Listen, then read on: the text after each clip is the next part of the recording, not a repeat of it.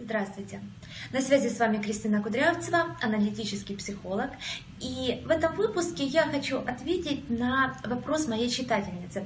Вопрос, я думаю, будет э, интересен и актуален многим э, из э, женщин, особенно женщин, которые находятся в отношениях или желают создать отношения. А в своей рассылке на тему эмоциональной зависимости я рекомендую своим читателям, читательницам а, книгу а, «Женщины, которые любят слишком сильно». Замечательная книга, она есть в интернете в свободном доступе, если вам интересно, можете посмотреть, скачать. И вот, э, собственно говоря, мне одна из читательниц э, пишет вопрос. А, Здравствуйте, Кристина. Я прочла эту книгу а, и сделала вывод, что если мужчина охладевает, значит это не мой мужчина, и я должна выйти из деструктивных отношений. Правильно ли я сделала вывод? А, и вот что бы мне хотелось ответить. Главная идея книги, на мой взгляд – это идея о том, что не надо находиться в отношениях, в которых вам больно и плохо.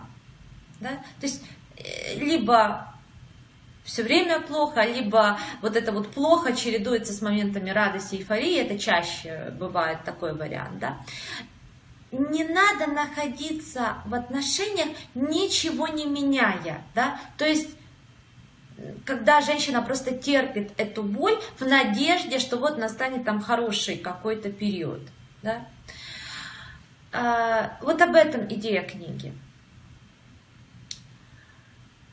И поэтому э, вот тот вывод, который сделала э, женщина, которая задавала этот вопрос, да, что мужчина охладевает, и значит это не мой мужчина. Вот здесь очень сложно сказать однозначно. Первое, я бы прояснила, и опять же, если у вас есть а, похожее ощущение, что мужчина охладевает, а, первое, проясните для себя, лучше со специалистом, э, если есть желание, возможность, а, почему вы, как вы понимаете, да, вот по каким признакам вы видите, что он охладевает, что это, да, э, потому что есть э, такой момент. В любых отношениях, да, есть колебания, там, теплее, холоднее, да, партнеры ближе, партнеры отдаляются немножко, да. И вот, когда мы находимся в эмоционально зависимых отношениях, когда мы находимся в своей травме, включается наша травма, а, мы склонны подменять вот эти вот нормальные периоды охлаждения, а, э, подменять переживанием, что все, он меня больше не любит и все пропало, да. И вот это первая такая граница, внутри которую необходимо провести. Да? Потому что мужчина ну, действительно может охладеть это, и вы можете к мужчине охладеть, то есть это происходит да, в реальности. А с одной стороны, с другой стороны, это могут просто быть вот эти нормальные колебания, которые, повторюсь, в травме переживаются как э, все, конец света, он меня больше не любит, и это сопровождается огромной тревогой и таким цеплянием за партнера.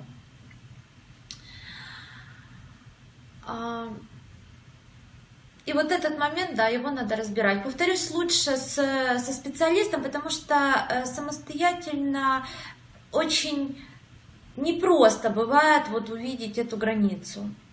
Потому что, ну, наши травмы, они искажают восприятие.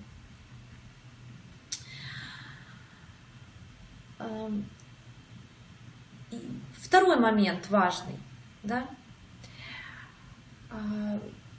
как я сказала, мужчина действительно может охладеть. Да? Ну, это объективные реальные вещи. И тогда вы можете принять для себя решение, хотите вы бороться за него или нет. Как правило, э, интерес и какие-то чувства а, человека можно вернуть. Да? Ну, по крайней мере, такой ну, как бы шанс всегда есть. Да? А вопрос в следующем. когда мы попадаем в свою травму, там нет идеи о том, что я могу за что-то бороться. Да? Там нет вот этого состояния, вот я это хочу, и я буду что-то делать, чтобы это получать. Да, вот, вот такого активного, э, такого э, сильно заряженного состояния внутреннего нет. Наоборот, когда мы в травме, э, то есть вот это охлаждение мужчины, реальное или воображаемое нами, оно э, нас заставляет делать что? Либо уходить из отношений да, с обидой, либо цепляться.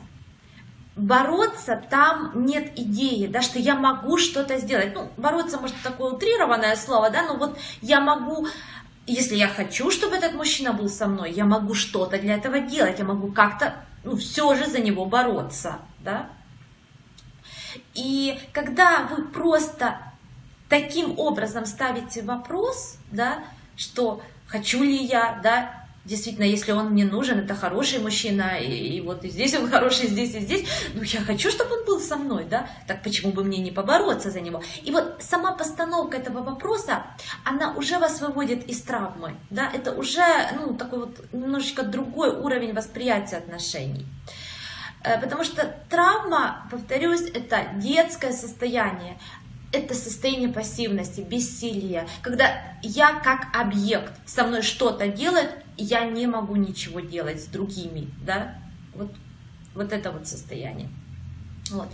Поэтому, повторюсь, вот этот вопрос, вот, вот это смещение, э, э, смещение э, как бы своего внимания, да, оно уже э, имеет такой очень хороший терапевтический момент. Если я хочу бороться за этого человека, как я могу это сделать?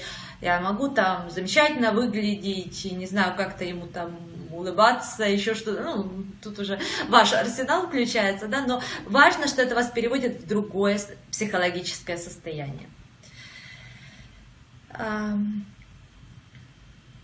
И э, повторюсь, что если между людьми уже какие-то чувства были, да, и потом было охлаждение, всегда есть большой шанс это вернуть, да, потому что если чувства были, значит совпадение есть в чем-то, да, то есть как-то это совпало. Вот, ну, в любом случае вы э, сможете тогда увидеть, да, как мужчина реагирует на ваши попытки, да, только вот почувствуйте эту разницу, бороться за мужчину, да, ну вот, ну как вот стараться его привлечь, да, как-то и цепляться. Вот это разные вещи, да. То есть первое мы делаем из состояния уверенности, второе мы делаем из состояния жертвы. И, естественно, мужчина реагирует совершенно по-другому. Вот. Э, но э, когда вы делаете какие-то действия для того, чтобы его заинтересовать, привлечь, вы тоже смотрите его реакцию. Да? И если этой реакции нет, ну, увы и ах, мужчина не ваш, да. правда. Но в мире есть много других мужчин, которые смогут быть вам интересны, привлекательны, и которым сможете быть интересны, привлекательны и, в конце концов, любимы вы. Вот. На сегодня все. Надеюсь, видео было вам полезным. А, с вами была Кристина Кудрявцева и до новых встреч.